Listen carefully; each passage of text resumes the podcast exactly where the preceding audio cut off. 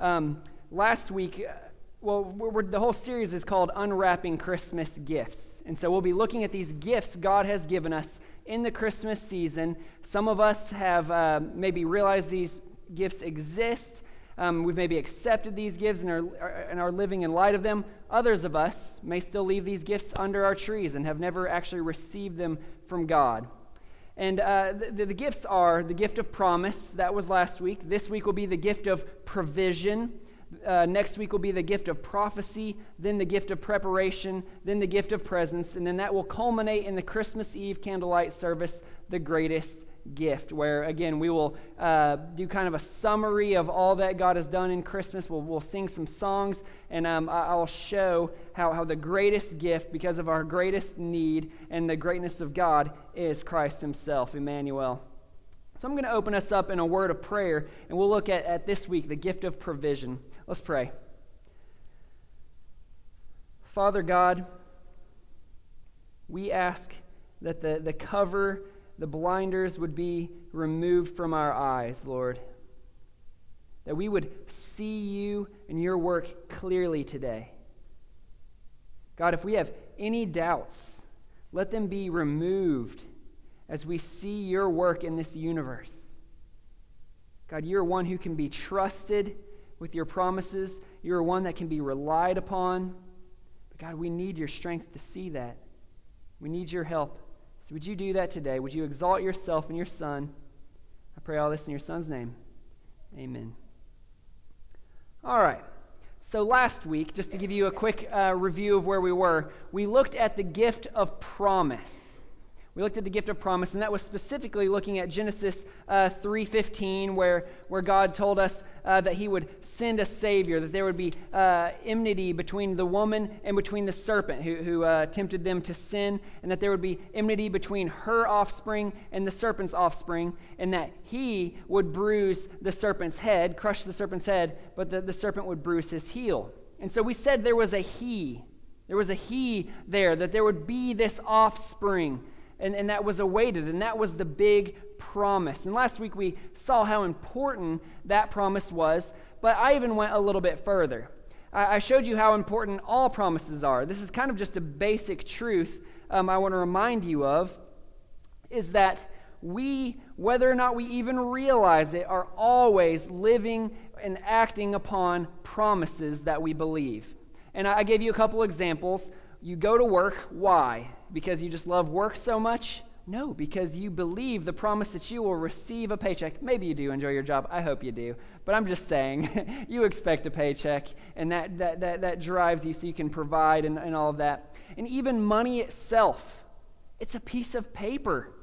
It's a piece of paper. But yet, we believe the promise that it is a promissory note that if we take it to a store, we can spend that money. And so we save our money, we spend our money, we, we do these things, we live in light of these promises. Now, here's one thing that I want to point out to you today, and this is where we're really going. You will not live in light of a promise that you do not truly believe. You will not live in light. You will not act upon. Your life will not be affected by a promise that you don't believe. Um, I can think of times like my uh, little uh, niece would, would kind of be like, Oh, can I have that? I'm like, No, I can't. Um, and she'd be like, Well, I'll give you this. I promise. You know, like they, they make these little promises, and I'm just like, Yeah, that's cool that you promised that, but I don't actually believe you. And so I don't act on those things. And you can maybe think of examples of that in your life uh, where there are people who, who make promises to you, but you have a backup plan, right?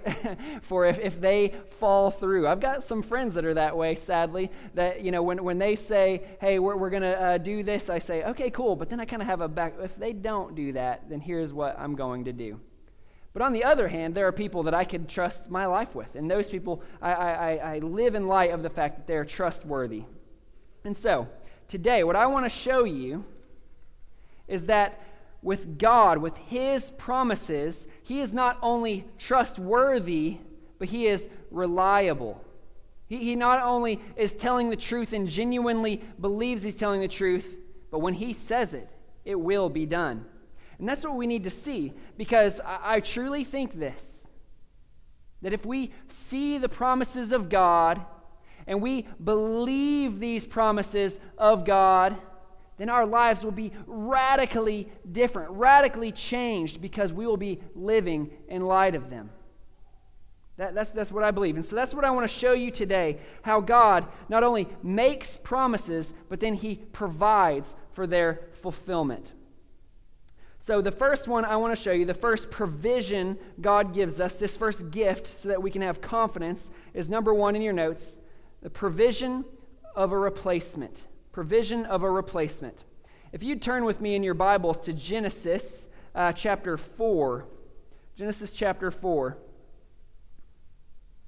we're going to see how God carries out his plan that there will be this offspring, there will be a he who, who takes care of Satan's sin and death.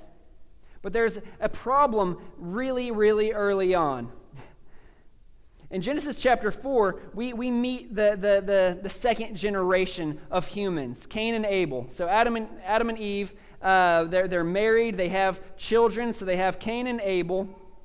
Cain, we see in chapter 4, uh, he, he isn't so godly. He, he works the fields. Um, anyways, he, he makes an unacceptable um, offering to God and does these things, whereas Abel is giving acceptable offerings to God. So you have this, this godly offspring and you have this rebellious offspring. At one point, I'm trying to think of uh, what verse it is, uh, verse 8, you see that 4 verse 8.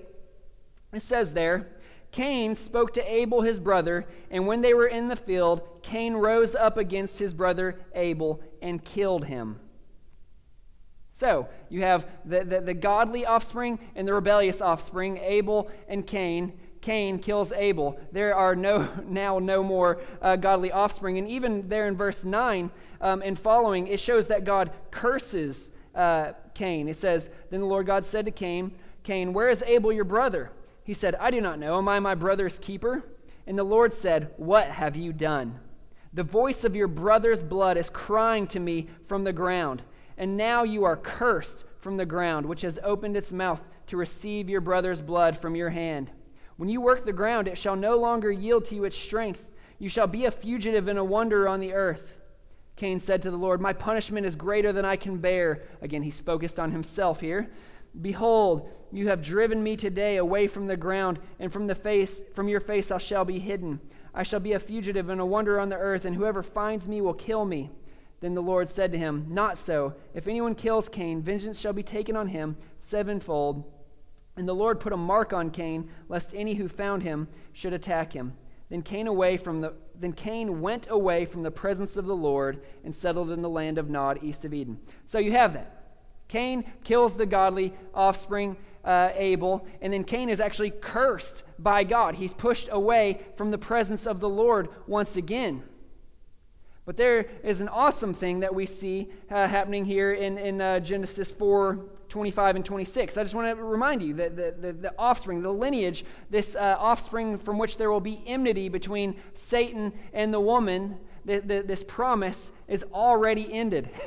the lineage has already ended in this second generation. But then we see Genesis 4 25 and 26. And Adam knew his wife again, and she bore a son and called his name Seth. For she said, God has appointed for me another offspring instead of Abel, for Cain killed him. So think about that. Mary, uh, not Mary, sorry, that's a couple a lot of years later. Um, Eve is saying here, Oh no, God has made a promise that through my offspring, He will do this amazing thing. He will redeem us from this sin. He clothed us with the, the, the, uh, the skins of the animals. We saw that in chapter 3, 21.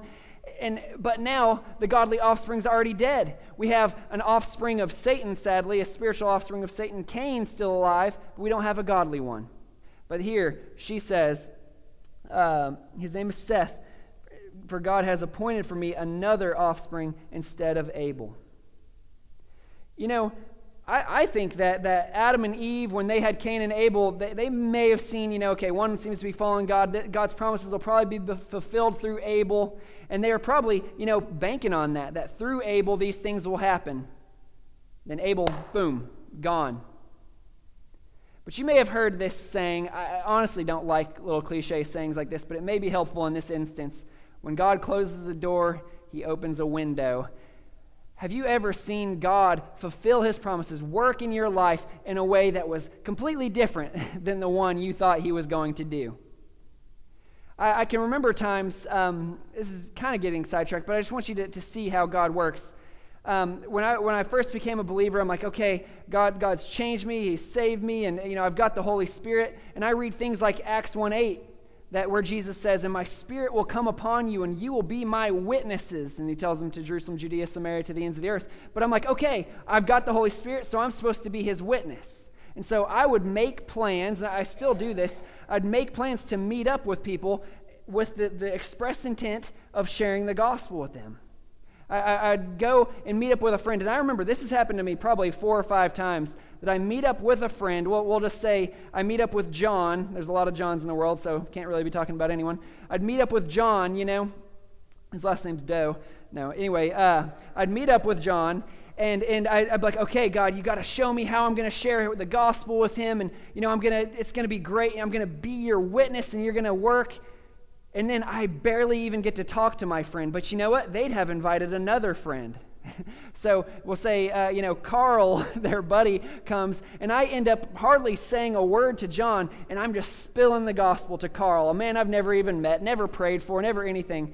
God closes the door, but opens this window for his will to be done. That's what happened here. This very first provision, the provision of a replacement.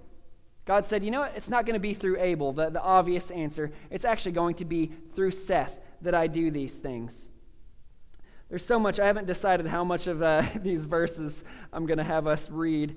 Um, but what happens next in the story of humanity? If you were to just flip and look at the headings in your Bible, you'd probably realize what, what comes next is we see Noah come on the scene. And lo and behold, who, does, who is Noah an offspring of? Seth. So, what, what happens with Noah? What's going on there? If you want to go to, uh, let's see, Genesis 6, verses 5 through 7. 6, 5 through 7. It says there, The Lord saw that the wickedness of man was great in the earth, and that every intention of the thoughts of his heart was only evil continually. And the Lord regretted that he had made man on the earth, and it grieved him to his heart. So the Lord said, I will blot out man, who I am have, who I'm, whom I have created from the face of the land, man and animals and creeping things and birds of the heavens, for I am sorry that I have made them. These generations have happened after, after Adam and Eve, that there's this curse. People are turning to their own ways, they're sinning. And it says there, the Lord saw the wickedness of, the, of man was great. Every intention and thought of his heart was evil continually. And God says, You know what? I'm going to blot these people out. I'm going to destroy them. But that's a problem, isn't it, right? If everyone is going to be destroyed, where does this he, the offspring of Genesis 3:15 come in that's supposed to pay for the sins of the people who had trusted in God, who had trusted that there would be a savior? How is that going to happen? But we see there in verse 8, 6 verse 8, but Noah found favor in the eyes of the Lord. And that's what we have uh, number two in your notes provision of a rescuer. Provision of a rescuer. God is going to annihilate, flood the lands. We'll see that, uh, or I, I, won't bother reading it, but uh, verses 6, 11 through 17, God tells Noah, hey, I'm going to flood the earth. I'm going to kill and destroy everything in it plants, animals, uh, maybe not plants, I suppose, but uh, animals and, and people. They're all going to be destroyed. But you and your family are going to be saved. You're going to survive in an, in an ark, you know, just a, a big boat. And, you're going to rescue mankind in that way. And in the animals as well. And we even see in Genesis chapter 6, verse uh, 17 and 18. See here. God says, For behold, I will bring a flood of waters. Mm, that's not what I'm wanting. Uh, anyways, wrong verses. Well, God is establishing his covenant. I can't find it there. God, God's going to reestablish his covenant with, with him. Maybe it's 7. No. Is it 18? All right, thank you. Yes. But I will, verse 18 says 618, but I will establish my covenant with you and you shall come into the ark, your sons, your wife, and your sons' wives with you. And every living thing of flesh you shall bring two of every sort in the ark to keep them alive. They shall, shall be male or female. We'll, we'll stop there. God says, I'll establish my covenant with you. That's an interesting thing. This, this term establish, we often think of I'm going to make a covenant with you, but that's not, not always the meaning of that word. He's actually saying, I'm, I'm going to continue, I'm going to build upon this uh, covenant I've already made. What was that covenant? Genesis 3:15. there, there will be this offspring, this he who crushes the head of the servant. This is, this is what happens with Noah. I just, I just want us to get this. All is lost if there is no rescuer. All is lost. But God, in His grace, and in keeping His promise, sends a rescuer. He, he empowers him to build this ark. He, he gives them the, these children, and they, they, they make it through this flood. It's an amazing story. It really is. Now, so humanity is saved. They will live another day. But I want to point out a little side note. This is just extra. Uh, the sons of Noah are Shem, Ham, and Japheth, okay? Shem, Ham, and Japheth. So you have these offspring. Now, it's, it's kind of a weird part of the story, but the first thing, or Noah, the first thing he does when he gets off the ark is he makes sacrifices to God and he does these things, but then he plants a vineyard. Then from that vineyard, he makes wine. From that wine, he gets drunk. Somehow, he's also naked um, in his tent with, with this drunkenness. And his son, uh, Ham, I believe it is, Ham walks into the tent, sees his father there, drunk, passed out, and naked and he looks at him with scorn. So we're supposed to honor our father and mother, right? He, he looks upon his father's nakedness with, with this scorn. Then, not only that, he goes out and tells his brother, brothers, Shem and Japheth, hey, look, guess what dad did? He got drunk, passed out, naked. He's in there. You guys should, you know, take a look. They, they, they change the, the direction of, of these things. They go in backward, drop a, a blanket over their father, cover his nakedness. When Noah wakes up, the Bible doesn't explain how, but it says he knew what had happened. He knew what Ham had done and what Shem and Japheth had done. And it says there that Noah curses his son Ham. he curses his son Ham, then he blesses Shem and Japheth. So, the next person who comes on the scene, right, in the Bible, the next big person that we see is going to be Abram or Abraham. Guess whose descendant he is not of? He is not of Ham's, the cursed son of Noah. He actually is the son of Shem. So, again, that was a little side note, but you got to see how God is working all these things out, this trail God is blazing. So, we, we do. We come to uh, Abram, whose name is uh, later changed to Abraham. Abram is given uh, a huge promise in, in chapter 12, Genesis chapter 12 you want to turn there. So 12 verses 1 through 3, I'll read. To, to, uh, so remember, Abram is Abraham. It says, Now the Lord said to Abra- Abram, Go from your country and your kindred and your father's house to the land that I will show you, and I will make of you a great nation, and I will bless you and make your name great, so that you will be a blessing. And I will bless those who bless, uh, bless you, and him who dishonors you I will curse, and in you all the families of the earth shall be blessed. Right there, this, this uh, covenant, this uh, uh, promise God is making to Abraham is a fulfillment of Genesis 3.15. He, he will crush his head, he'll bruise his heel, he will defeat all the families of the earth will be blessed through your offspring, Abram. But there's a problem, isn't there? Uh, Abraham's wife, Sarah, or Sarai is, is kind of what her name was before it was uh, changed, was barren. She could not have children. In addition, Abram, Abraham was, was too old even to have children. So there's this promise. But there's no way for it to be fulfilled according to them in their eyes.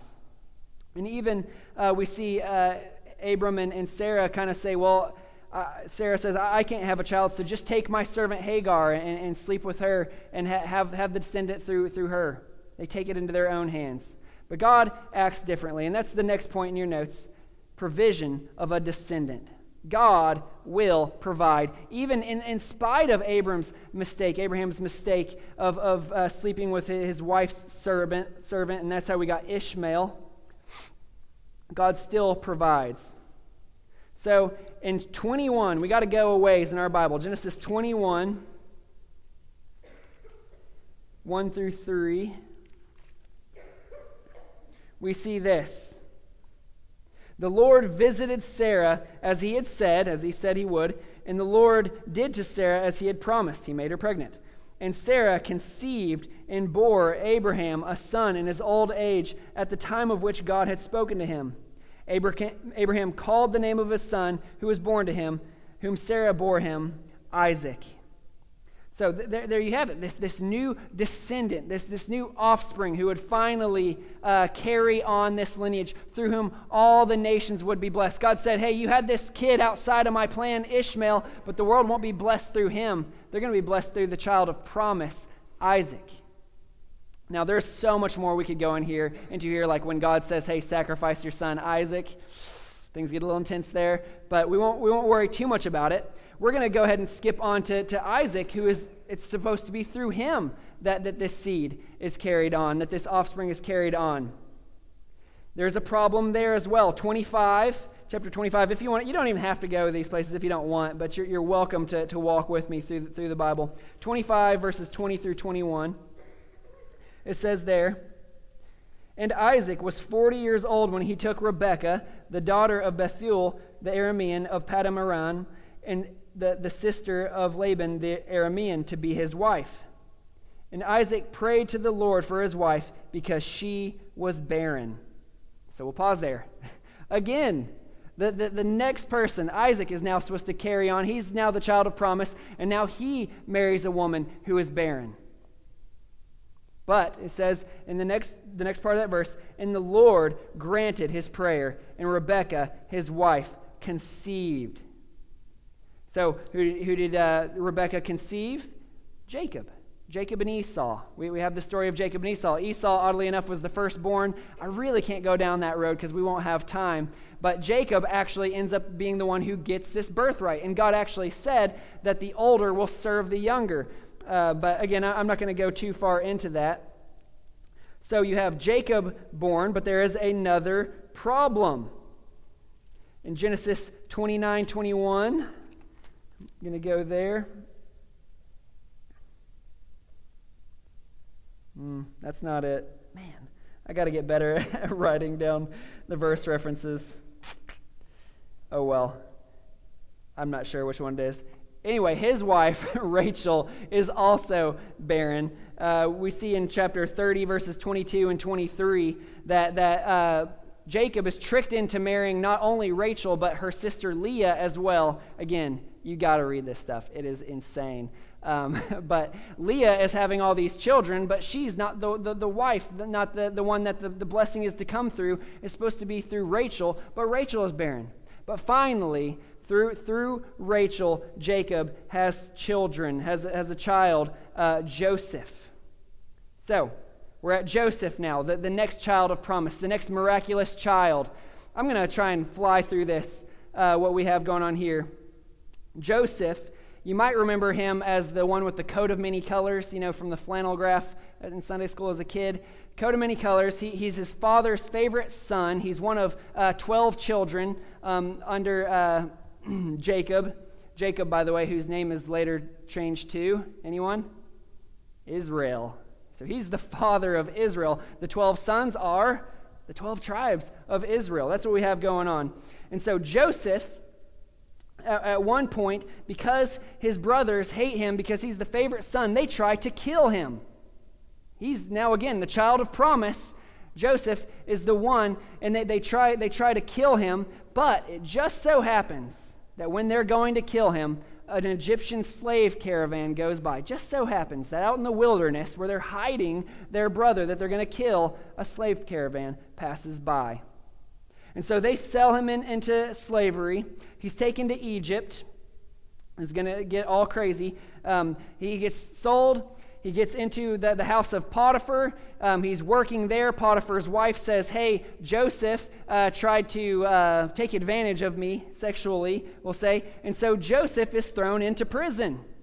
This is the child of promise thrown into prison in Egypt. While he's there, the, the, the cupbearer is there. He interprets a dream for the cupbearer. The cupbearer of, the, of Pharaoh goes back to Pharaoh. I'm sorry if this is getting confusing. But the cupbearer goes back to Pharaoh. Pharaoh has a dream that can't be interpreted. And the cupbearer says, Hey, I know a guy. He's still in prison. He can interpret your dream. So Joseph is pulled out of prison, taken to Pharaoh, interprets Pharaoh's dream. He's out of prison. That's great. What was the dream? The dream, uh, the, the, the, uh, the interpretation of the dream was that there would be a famine. That there would be this famine, that, that everyone would be killed because they wouldn't have anything to eat. And so Joseph even gives the good advice hey, we need to store up food. We need to store up all this food because we're going to have years of plenty, but then we're going to have years of nothing. So we need to store up in these years of plenty. And through that, through that provision, again, this is just the summary version, through that provision, Egypt and Israel, the, the, the, this, the brothers, the father and the brothers, they are saved. They would have been wiped out. The family of promise would have been wiped out if it weren't for what Joseph did, for being sold into slavery in Potiphar's house, put in prison, and then interprets the dream and gives the good advice. It would have been wiped out otherwise. But God provided. God provided uh, through these, these descendants. Now, an interesting thing happens uh, after Joseph um, is there for a while. He, he has you know, his brothers and his family come down there to Egypt. They have um, all the rights to the kingdom, they're, they're treated like uh, kings themselves. But then Joseph dies. And then there's a new Pharaoh put in place. I guess the old Pharaoh, uh, Pharaoh dies, and there's this new one. And so you have the, these people that they're now called the Israelite people they're, they're uh, growing in number, they're, they're multiplying, and they're getting stronger. And we see in Exodus chapter 1, it might be helpful to, to go there. Exodus chapter 1. Yeah, verses, we'll go through 6, uh, 6 through 22. Exodus chapter 1, 6, verse 22. It says there, Then Joseph died, and all his brothers, and all that generation. But the people of Israel were, fruit, were fruitful and increased greatly. They multiplied and grew exceedingly strong, so that the land was filled with them. Verse 8 Now there arose a new king or Pharaoh over Egypt who did not know Joseph. And he said to his people, Behold, the people of Israel are too many and too mighty for us. Come, let us deal shrewdly with them, lest they multiply. And if war breaks out, they join our enemies and fight against us and escape from the land. Therefore, they set taskmasters over them to, them to afflict them with heavy burdens. They built for Pharaoh store cities, Pithom and Ramses. But the more they were oppressed, the more they multiplied, and the more they spread abroad. And the Egyptians were in dread of the people of Israel, so they ruthlessly made the people of Israel work as slaves and, and made their lives bitter with hard service and mortar and brick and all kinds of work in the field. And all their work they were ruthlessly made to work as slaves. Here we go, verse 15. There's a, a new problem. Then the king of Egypt said to the Hebrew midwives, uh, one of whom was named Shiphrah and the other was Puah, When you serve as a midwife to the Hebrew women and see them on their birth stool, if it is a son, you shall kill him. But if it is a daughter, she shall live. It says, verse 17, But the midwives feared God and did not do as the king of Egypt commanded them. Now I'm going to skip for a moment. They weren't doing what, what they asked. So in verse 22, same chapter 122, it says there, because they weren't uh, killing the boys like they were supposed to, then Pharaoh commanded all his people, every son that is born to the Hebrews, you shall cast into the Nile, but you shall let every daughter live. This Pharaoh, this king of Egypt, is cutting off the Israelite people. He's saying there won't be any males. We will not allow this to happen because they'll be able to, uh, to rise up against us. But the very next thing that we see happen is number four in your notes provision of a deliverer. Provision of a deliverer. God's people, again, are in slavery. Their, their children are being killed, but God works. We see in uh, Exodus chapter 2, I'm not going to go uh, into too much of this, but Moses, his, his parents uh, have him, they hide him for a while, but when they can no longer hide him, they put him in a basket. they put him in a basket and float him in the river. And who finds him? Anyone remember? Pharaoh's daughter finds Moses, this, this Israelite boy who's supposed to be killed. He's supposed to be thrown in the river, but not in a basket. You understand, I'm sure. Um, and so Pharaoh's daughter finds him, and, and, she, she has pity on him. She, she wants to keep him. So, strangely enough, as the story goes, um, Moses' mo- mother actually gets to raise him up until he's uh, weaned and then gives Moses back to Pharaoh's daughter. So, Moses grows up in Pharaoh's house. This child who's supposed to be dead ends up in the most lavish place in, in all the world because uh, Egypt was the strongest empire at the time. But then we see in uh, Exodus chapter 2 also that Moses kills an Egyptian. Not good. Pharaoh finds out, he flees to Midian. Then in, in Exodus 3, uh, something you might remember, there is a burning bush. Moses is, is walking along in, in the wilderness in Midian, and there's this burning bush that talks to him. Already things are getting weird, but this again is how our, our God provided, provided this deliver. He tells Moses, hey, you need to go back to Egypt. You need to tell Pharaoh to let, let his people go. You know, those are the famous words, let my people go. so Moses does. He goes back, um, not without arguing first, but he goes back. And then we had something called the ten plagues happen. You might remember the frogs, the, the water turned to blood, the, the, the death of the firstborn, and all these things. So Pharaoh finally lets them go, right? So they're, they're, they're leaving. They get to the Red Sea, and Pharaoh changes his mind. So he's chasing them. They pass through on dry land because God splits the Red Sea, then God crushes the Egyptian army. I know I'm giving you a super summarized version. I'm just wanting to show you this is God providing for his promise. when it seems that there was no way out of their problem, they're in slavery, their children are being killed. When they are finally let go, the, the, the army of the strongest uh, empire in the world comes after them. When there seems like there is no way, God provides a deliver. God provides this deliverance. It's amazing. Now, the people did not immediately go into the promised land, even though they just saw God do these amazing things, which, mind you, this is my, the whole point of my sermon this morning. They saw God do these things. They should have trusted God, but they didn't. So they, you know, they send the spies in, and uh, Joshua and Caleb say, It's good, let's go. God, there, there are giants there, there are armies there. Let's do it. we can take it with God. But the other spies say, No, no, we can't do it. And so they wander in the wilderness for 40 years because they did not trust the promises of God. Eventually, after uh, Moses has died, th- they, they do finally go in um, under Joshua's reign, and that's, that's the, not reign, his, his leadership. That's the book of Joshua. and they go in and they, they take out um, all these cities, it becomes their land. Then you have the time of the judges.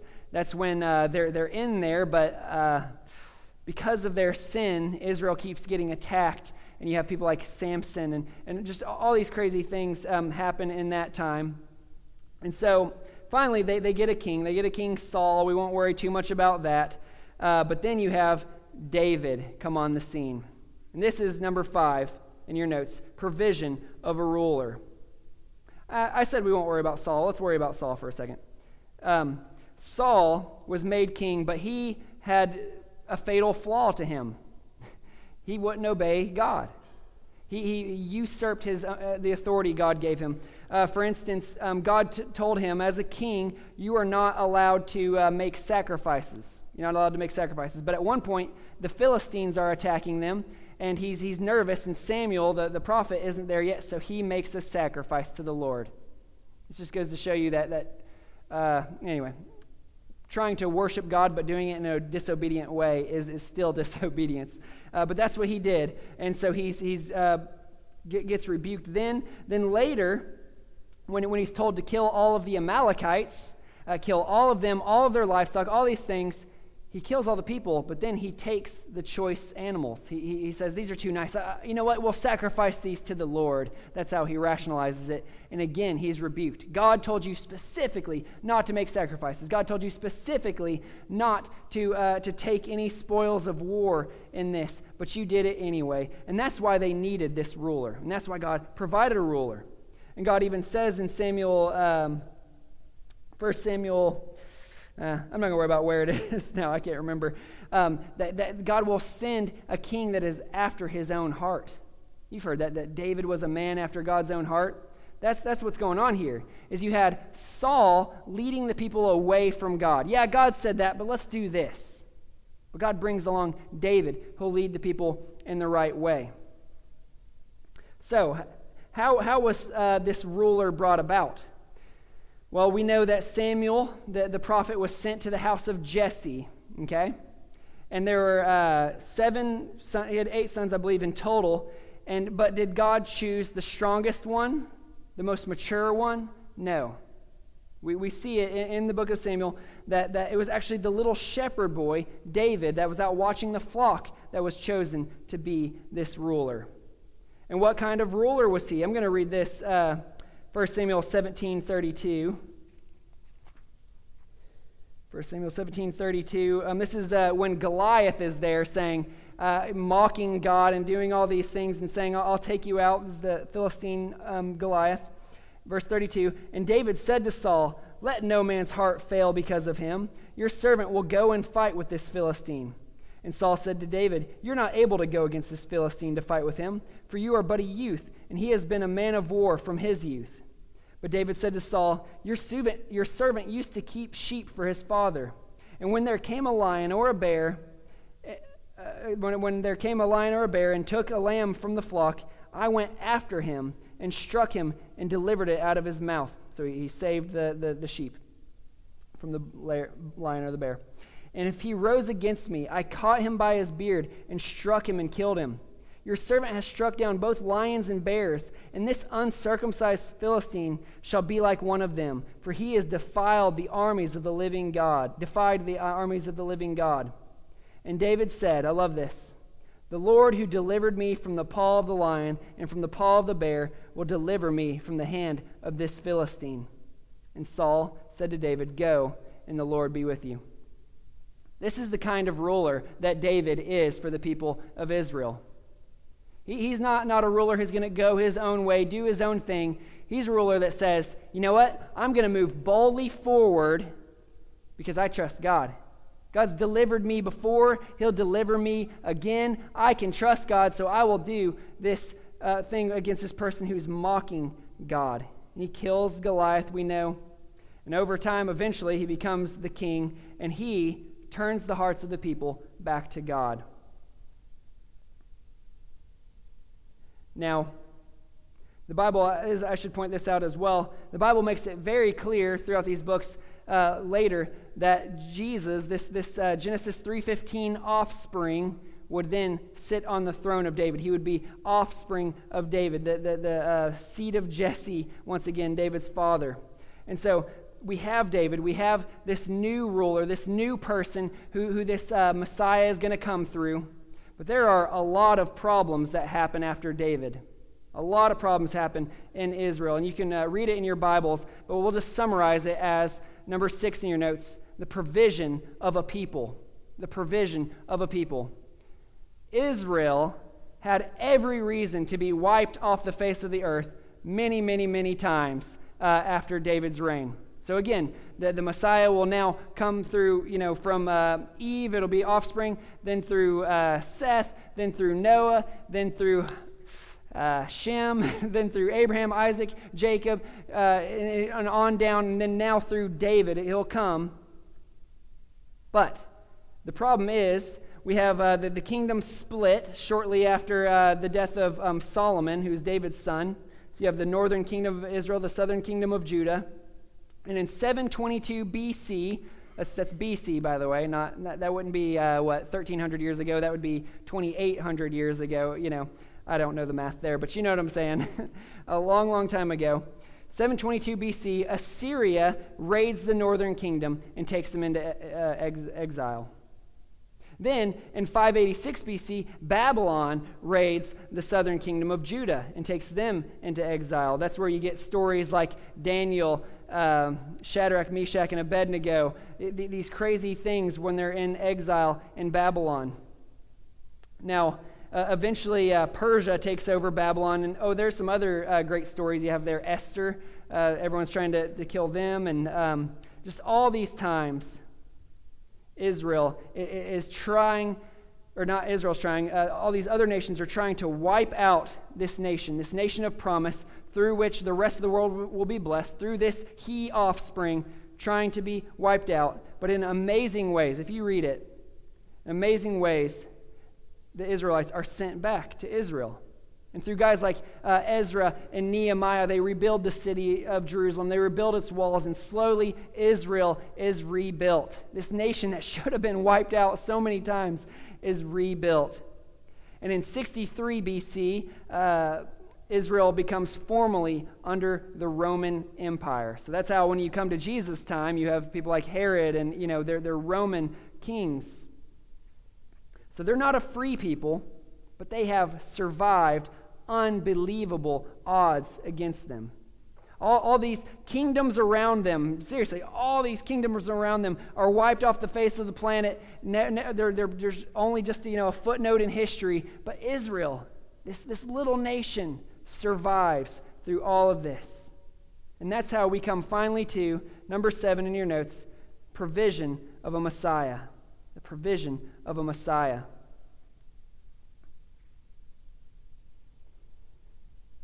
See, Israel, again, they've been ruled by someone else for hundreds and hundreds and hundreds of years at this point, when we come to the point of the Messiah, Jesus. they've been ruled for hundreds of years. At this point, they're under Roman rule, and they desperately wanted this Messiah, someone to release them from this bondage that they're in.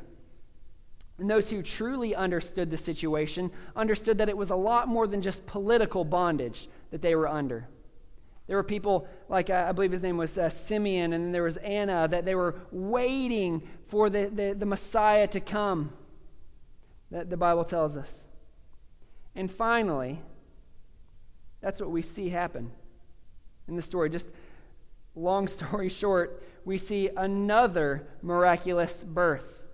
Mary, the, the, the virgin girl, she, she becomes pregnant and she births he the messiah from genesis 3.15 he will, who will crush the serpent's head and whose heel will be bruised and we know that he did that on the cross i just want to take a step back for a moment we, we've looked, looked at a lot of things here i know i've said a lot but look at the provision of god we have uh, even just four miraculous births that I've mentioned to you. We had Isaac born, Jacob born, Joseph born, then in Jesus born, and there are many more in the Bible. Even Samuel the prophet uh, was miraculously born. Anyway, um, amazing how God provided. And I want, want to point out to you that this provision of a Messiah wasn't just the end point, he was actually the culmination, he was the climax of all these other provisions. They were a shadow of this Messiah coming. Let me show you that real quick. If you look at your notes, you'll be able to follow with me. You have the provision of a replacement, right? Seth, he was a good replacement uh, for Abel. But we know that Jesus is the perfect replacement for Adam, the head of the human race, Adam, that Jesus is the perfect replacement. And Hebrews even tells us that Jesus' blood speaks a better word than Abel's. Abel's blood, you remember, cried out from the ground uh, for judgment against Cain. Jesus' blood cries out for forgiveness for those who have sinned against God. Jesus is a much better replacement. He is the climax of this replacement. The next one provision of a rescuer. Noah rescued himself and his family so that humanity could go on against this judgment and cleansing of God. But we know that Noah and his sons eventually died. They still died. Jesus, however, is the rescuer. Jesus himself is the ark that, that will take all of us, if we've trusted in him, through the ultimate judgment of God. you know, Noah brought them through a flood. Jesus brings us through the fire. It's amazing. Jesus is a much better, greater rescuer. The next one you see, number three, provision of a descendant. God provided miraculous life for, for uh, Abraham, Isaac, and Jacob, where these women only had barren wombs. God brought life, human life. But you know what Jesus does? Jesus provides miraculous life in this cold, dead heart. My heart was barren. My heart was, was only stone, but Jesus miraculously put life in my heart. He's, he, he makes me a much greater descendant. I'm a descendant of the promise because of the miraculous birth, new birth Jesus brought about in my life, in yours, if you've trusted in Him. Jesus' provision of a descendant is much better as He makes us descendants of promise. Next, we see provision of a deliverer, where Moses delivered the Israelite people from Egyptian slavery. Jesus delivers us from our, our captivity, our slavery to Satan, sin, and death. Egyptian slavery, I'll take that all day long compared to being captive to Satan, sin, and death. But that's what Jesus delivers us from. We have next the provision of a ruler. Where David was a ruler that led people to God, Jesus is a ruler who now comes into our hearts and leads us to himself. He doesn't just show us the way, he, he writes that way on our hearts. He, he leads us where we need to go, and he, he rules us with kindness and grace and peace. That's the, the ruler that Jesus is. He's a much better ruler than David. Then we see number six, the provision of a people. Where the Israelite people were kept alive through all these, these uh, exiles and, and wars and all of this. We now, with Jesus, are kept spiritually alive, even though we are aliens in this world. See, Israel was taken to Assyria. Israel was taken to Babylon. They were aliens and strangers in that world. But I'll tell you, if you are a child of God, you are now an alien and a stranger in this world. The, the world doesn't understand why we live the way we live, why we do what we do, say what we say, and don't do what we do, uh, you know, what we don't do. The world doesn't understand that. But Jesus is a provider of, our, of, of a people. He, he holds us through this time of exile as we, we sojourn. We have a heavenly city that we await, but Jesus preserves us to the end. And that's when we get to the provision of a Messiah. That he is the, the culmination, the fulfillment of all these other provisions of God that started with that promise, Genesis 3:15. And why is this so important? Why is this so important? Why did I bother to go through all of that?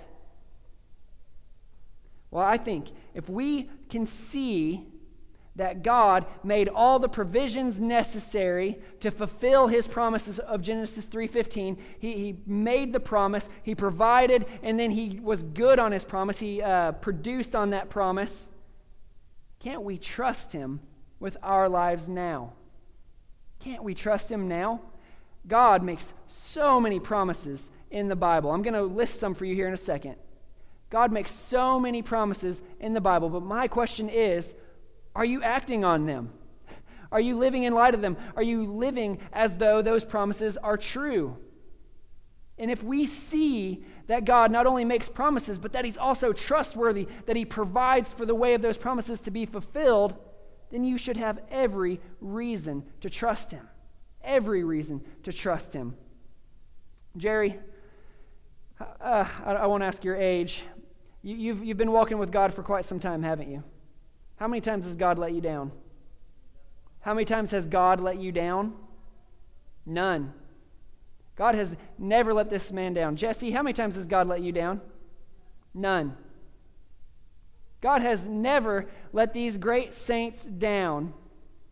And what I want to tell you is we all can live as though God will not let us down. Listen to some of these prayers.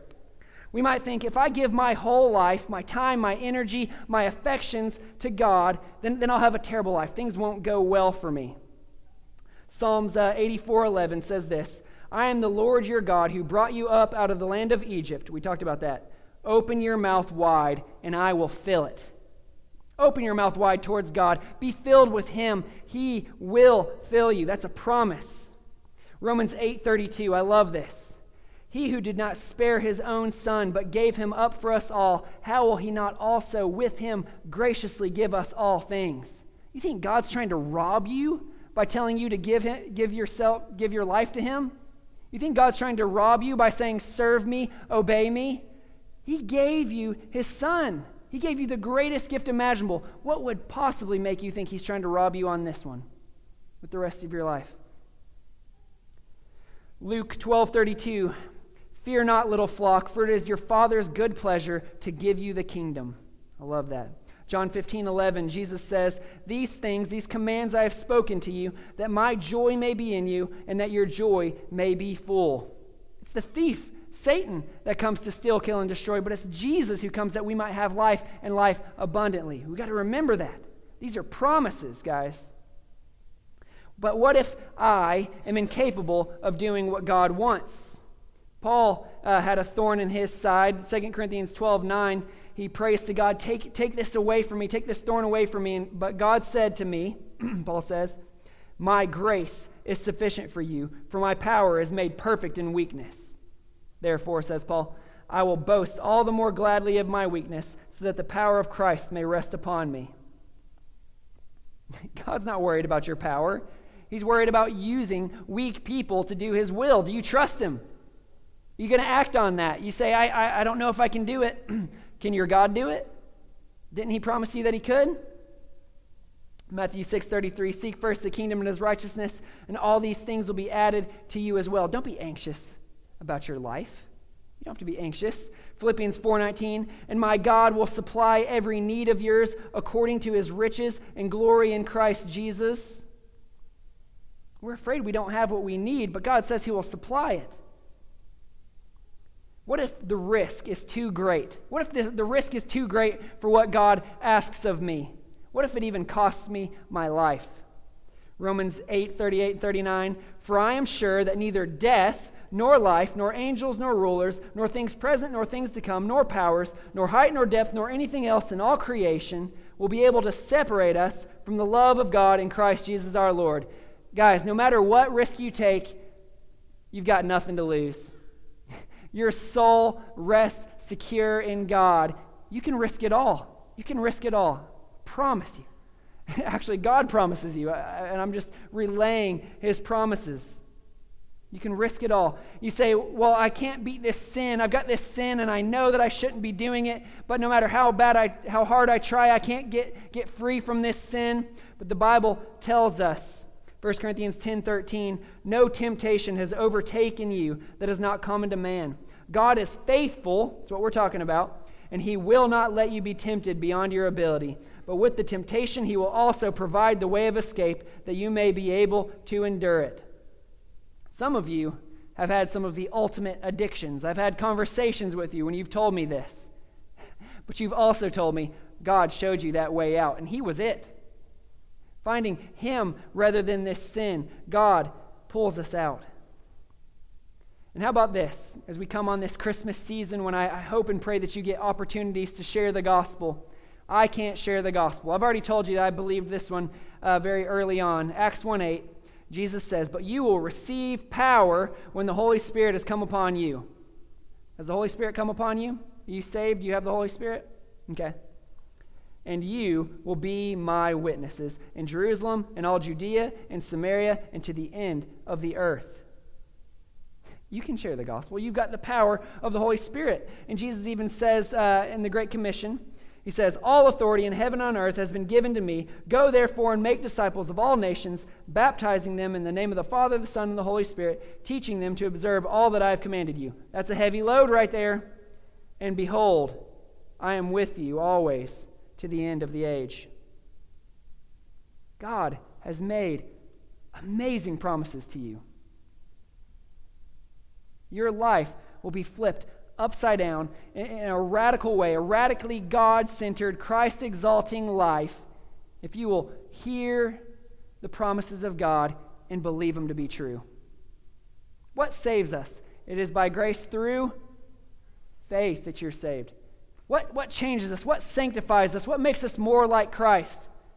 It's our faith. It's the same thing. We got to continue trusting the promises of God.